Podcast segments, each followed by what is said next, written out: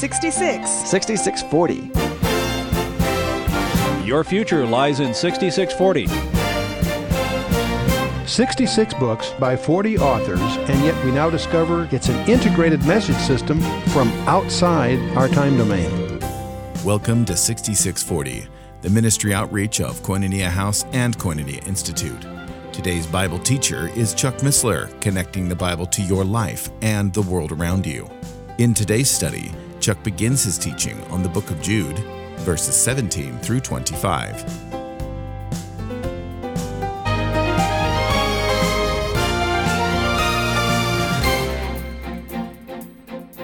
Well, I think this should be our last session in the book of Jude. Just to finish it up a bit. Short one-chapter book written by our Lord's brother of James. We have two epistles in the New Testament written by those that apparently were the brothers of our Lord and Savior in a human sense. And as we have reviewed these last 7 times, Jude is intensely focusing on apostasy, and it's a very appropriate introduction, the vestibule, if you will, of the book of Revelation. Last time we got through this business of Enoch. We looked at prophecy before the flood, and we carried it down through verse 16, I believe. I'll overlap 16 to flow us into 17, 18, and 19. 17, 18, and 19 are the verses that wrap up the major body of the epistle, verses 5 through 19. But we'll pick up about verse 16, which I realize is a review, I believe. Speaking of these that Enoch prophesied against, Jude continues, "These are murmurers, complainers, walking after their own lusts. Their mouth speaketh great swelling words, having men's persons in admiration because of advantage." It doesn't sound great, but bear in mind what Jude is talking about here are apostates. And we're going to shortly ask the question, are apostates saved? We'll deal with that by the time we get down to verse 19. How do we recognize an apostate? Well, they're murmurers, complainers, and walking after their own lusts. Murmurers. That's kind of rough. Now, we've seen earlier in Jude's epistle, he focused on the murmurers, specifically the people of Israel, and their sin of murmuring. We covered that earlier.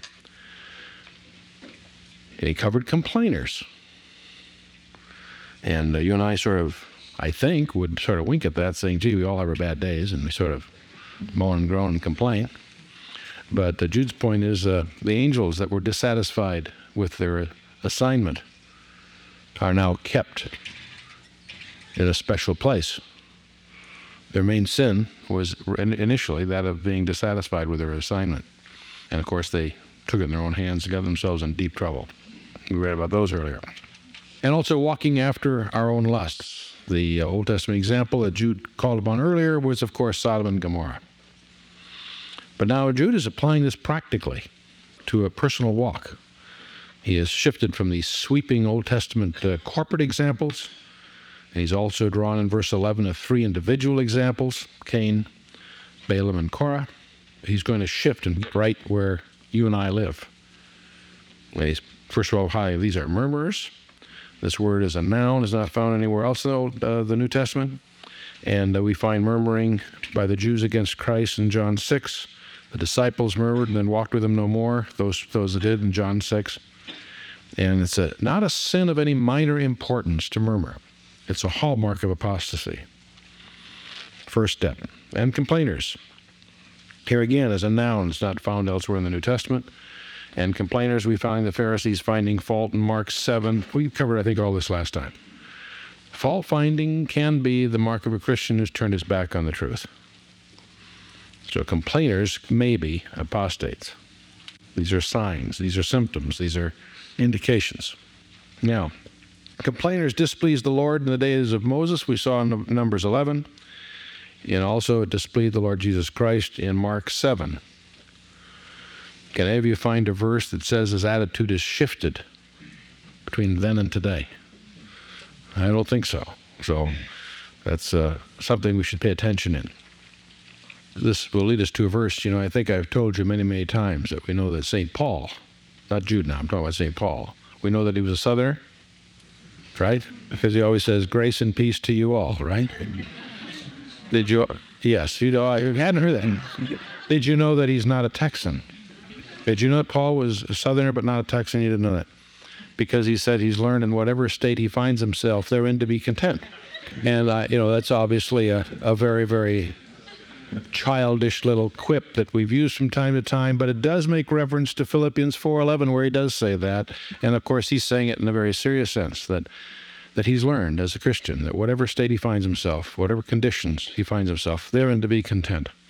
And that's the contrast, that's the New Testament contrast between the complainer and the proper walk. Murmurers, complainers, walking after their own lusts. I think we understand that term, walking after their own lusts. The same words used there, by the way, that the Lord uses in the parable of the sower in Mark 4, but I think we know what that means. And 2 Peter 3, which we looked at several times throughout the study, where at the end time there'll be scoffers coming, walking after their own lusts, and we'll look at that again shortly for some reasons. Okay, murmurers, complainers, and those that fell a-lusting. That Old Testament parallel, Jude hammered it in verse 16, but then he adds, of course, another hallmark of apostasy, their mouth speaketh great swelling words. And I think we talked about that. It's the same expression that Peter uses in the second letter in chapter 2. We looked at that last time. And, of course, it's also an identifier, not just of apostasy generally, but of the great rebeller, the leader of the rebellion. The Antichrist himself is identified in Revelation 13 and Daniel 8, Daniel 9, you name it, as Mr. Big Mouth, having great swelling words. If we talked about that last time. This is just by way of sort of review.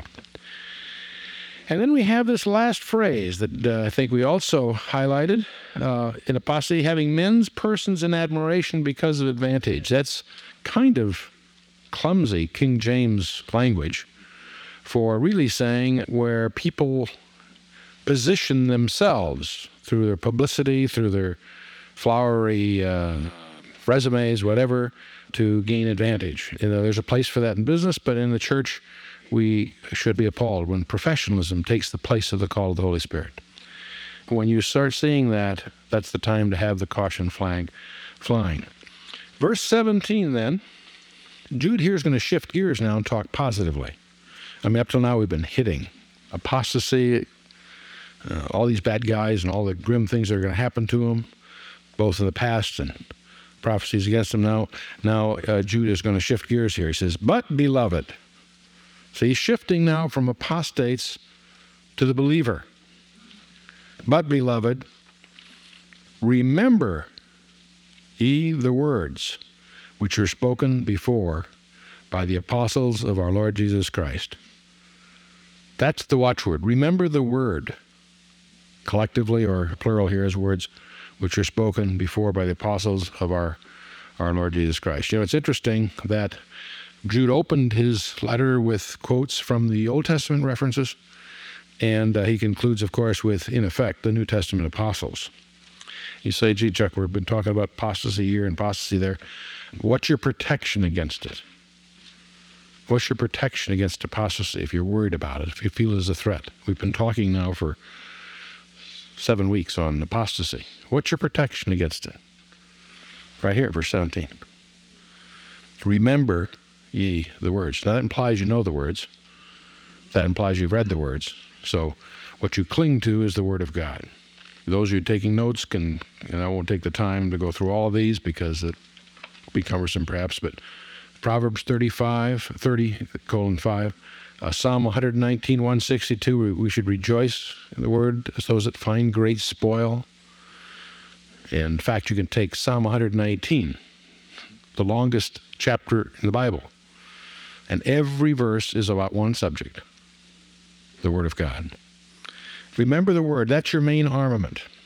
Verse 17, but beloved, remember ye the words which were spoken before by the apostles of our Lord Jesus Christ, how they told you there should be mockers in the last time, who should walk after their own ungodly lusts. These are they who separate themselves sensual, having not the Spirit. Jude is speaking in a tactical or local sense when we read that, we can read it in a broader sense, that our refuge is the Word. And the whole issue of the Word of God, of course, is that it's not man's wisdom, but it's by the Holy Spirit. And you turn to 1 Corinthians 2:13. 1 Corinthians 2:13, which things also we speak, not in words which man's wisdom teacheth, but which the Holy Spirit teacheth, comparing spiritual things with spiritual. Also, the classical passage for this similar idea, is 2 Peter 1:21. For prophecy came not at any time by the will of man, but holy men of God spoke as they were moved by the Holy Spirit.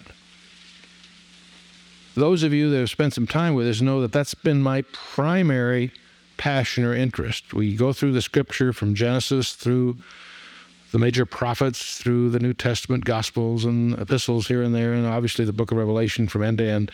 And there's much that we've touched upon, much that we've talked about, but the primary mission that I personally would espouse or aspire to or what have you would be to instill in you an excitement, an interest, enthusiasm, a passion for God's Word. That's really the beginning and the ending of it all as far as these gatherings are concerned. As we go, we've learned a lot, but that's the real thing that I hope you've carried away. Now, these apostles of our Lord Jesus Christ warned of this very thing that Jude is concerned about, namely apostasy, and let's take a look at Acts 20. It's one of the famous passages. Paul in Acts 20 is talking to one of his many churches that he both started and shepherded as he went around. In Acts chapter 20, in verse 17 on, he is dealing with the Ephesian elders. But I'd like to pick it up about verse 28. Verse 28, he says, "Take heed therefore unto yourselves." He's speaking to the leadership of the Ephesian church. "Take heed therefore unto yourselves and to all the flock over which the Holy Spirit hath made you overseers, to feed the church of God which he hath purchased with his own blood." Verse 29, "For I know this, that after my departing shall grievous wolves enter in among you, not sparing the flock. Also of your own selves shall men arise, speaking perverse things, to draw away disciples after them." And on he goes, warning the Ephesian church that when he leaves, they're going to be the victims of attempts to get them off track. It's very interesting to see these strange Christian cults, extremists of one shape or another. They don't convert off the street. They proselytize in our parking lot here. They don't go after unsaved. They focus on the body. And many of them are built around some basic truth, slightly exaggerated. And all of them have in that characteristic a failing in embracing the whole counsel of God, a balance. But Paul here anyway in Acts is warning the Ephesian church that they would be victims, if you will, of wolves and so forth. It's interesting to note that the Lord Jesus Christ authored 7 epistles in the New Testament. They are gathered together in what we call Revelation chapter 2 and 3. And the first of these 7 letters is to none other than the church at Ephesus. And it might be provocative to take a read. Now, the Lord Jesus Christ picked 7 churches, very interesting 7 churches, not the most important, not the biggest, but 7 churches which served, they were literal churches at the time, but they also served to model all spiritual conditions of the church individually and collectively. It also happens to also chronicle the church history from that time on. But the first church, clearly identified as what you might call the apostolic church, that first century era, Jesus himself says in Revelation chapter 2, verse 1, "Unto the angel of the church at Ephesus write, These things saith he that holdeth the 7 stars in his right hand, who walketh in the midst of the 7 golden lampstands." These are identifying phrases extracted from chapter 1. The book of Revelation's in code, if you will, in graphic idioms, and these are reflexive to chapter 1. Verse 2, he says, "I know thy works, and thy labor, and thy patience, and how thou canst not bear them who are evil."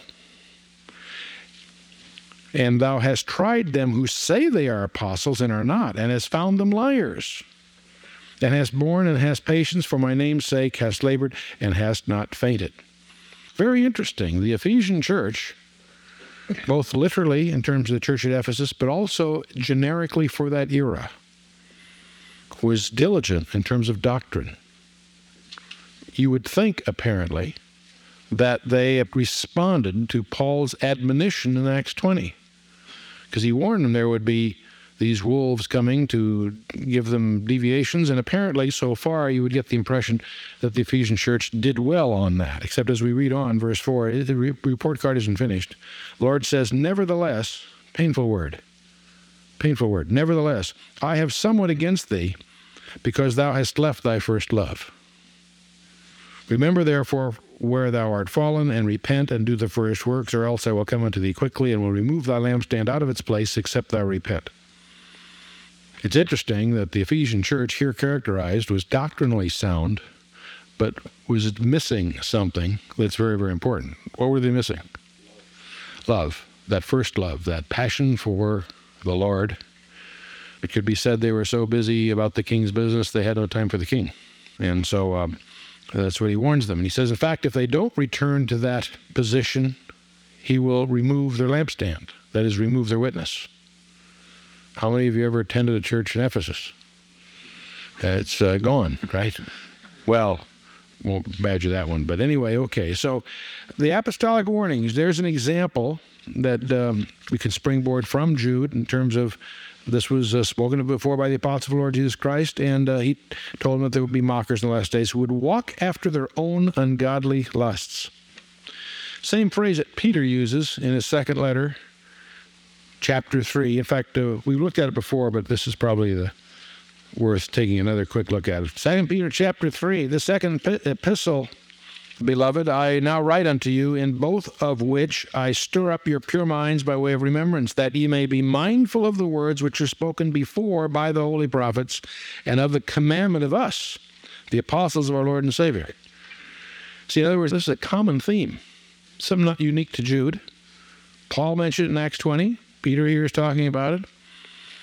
Knowing this first, that there shall come in the last days scoffers, walking after their own lusts, and saying, where is the promise of his coming? In other words, they deny the second coming of Jesus Christ. But go, another interesting link. Verse 4 is very provocative. For since the fathers fell asleep, all things continue as they were from the beginning of the creation. In other words, they're also mocking at this concept of creationism. They're espousing uniformitarianism, or Darwin didn't invent that idea. It was mentioned here by Peter, verse 4. You say, well, gee, that seems like a non sequitur. What does the second coming have to do with creation? You see, they're linked. They both are based on the premise that there's a God who intervenes in history. The fact that God created us, he overtly, specifically acted with a purpose, and that purpose will be climaxed in the second coming of Jesus Christ. The concept of the creation and the concept of the second coming of Christ are here linked. A disbelief in one leads to a disbelief in the other. So you may wonder, gee, all this business, I don't know if you got in, if you happen to get into this evolution, creation thing, you say, well, gee, that's history, that's Genesis, who cares? Well, partly, it's very, very basic.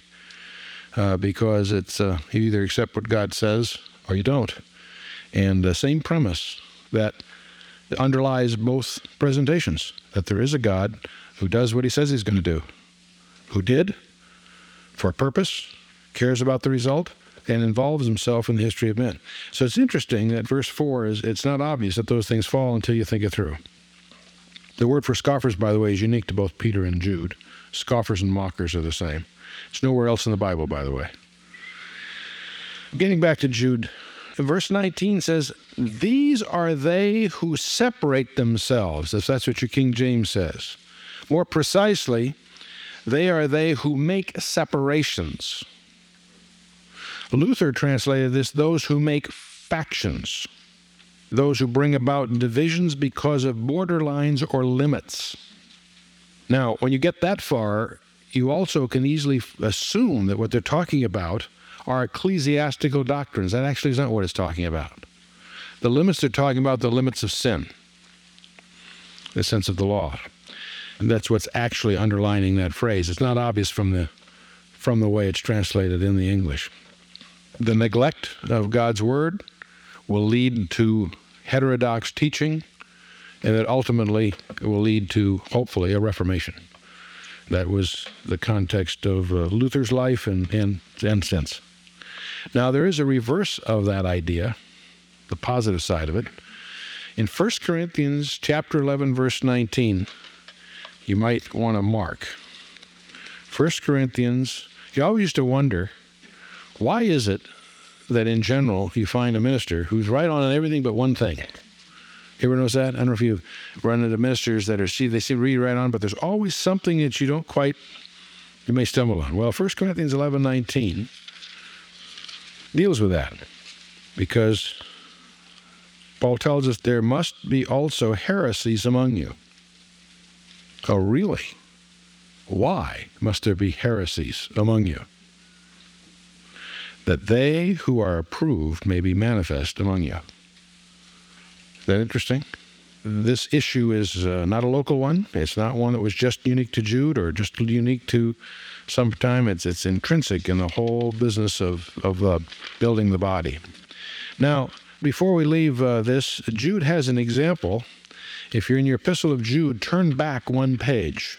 There's an example or an illustration of what Jude's talking about in 3 John. That's the book just preceding Jude. The illustration occurs in verses 9 and 10. John is writing here, and he says, I wrote unto the church, but Diotrephes, who loveth to have the preeminence among them, receiveth us not.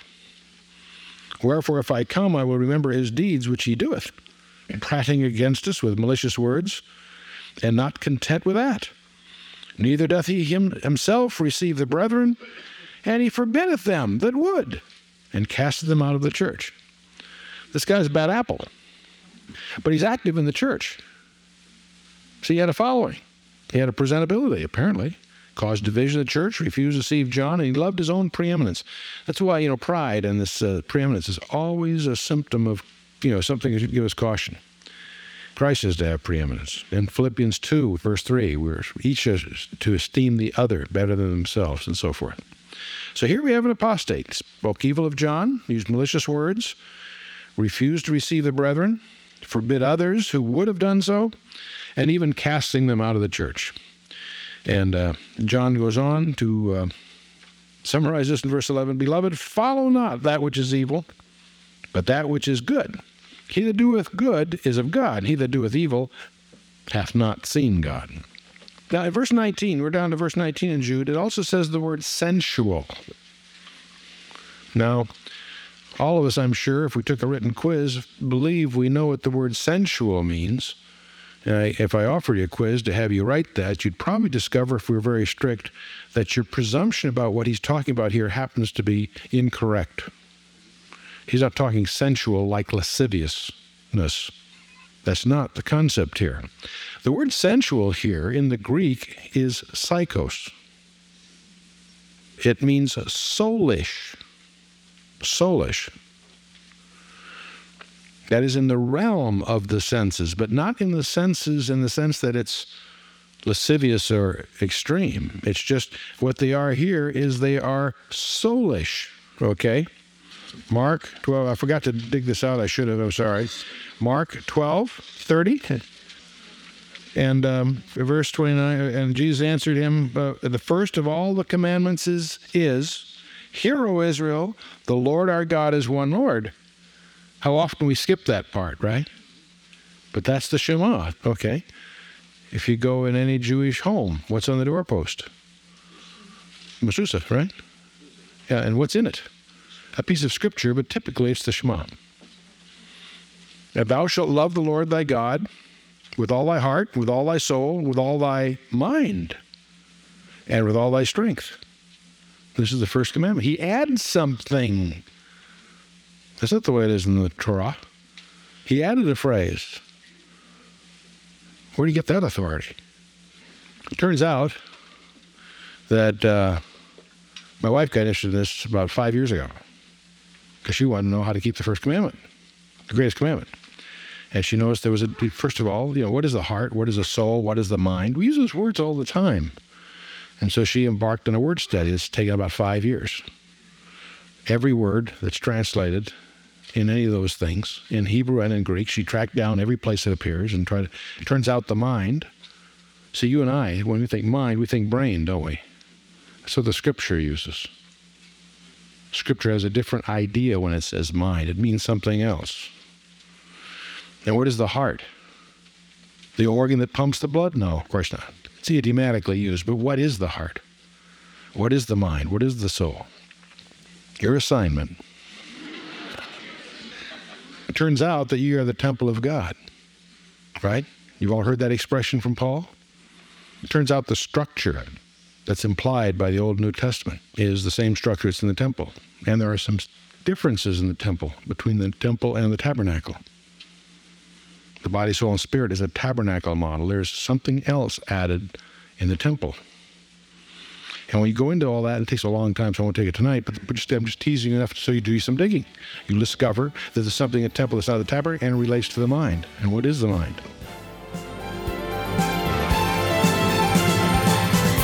You've been listening to 6640, the ministry outreach of Koinonia House and Koinonia Institute. Today's Bible teacher was Chuck Missler, teaching through the book of Jude. Download the new K-House TV app to access an ever-growing collection of free resources. Visit the Apple or Android App Store or search K-House TV on your Roku or Fire TV streaming device. Thank you for listening to 6640 and for your continued prayerful support of this ministry. Until next time, as we continue this series, may God bless you with the knowledge of His Son, Jesus Christ, as you study His Word.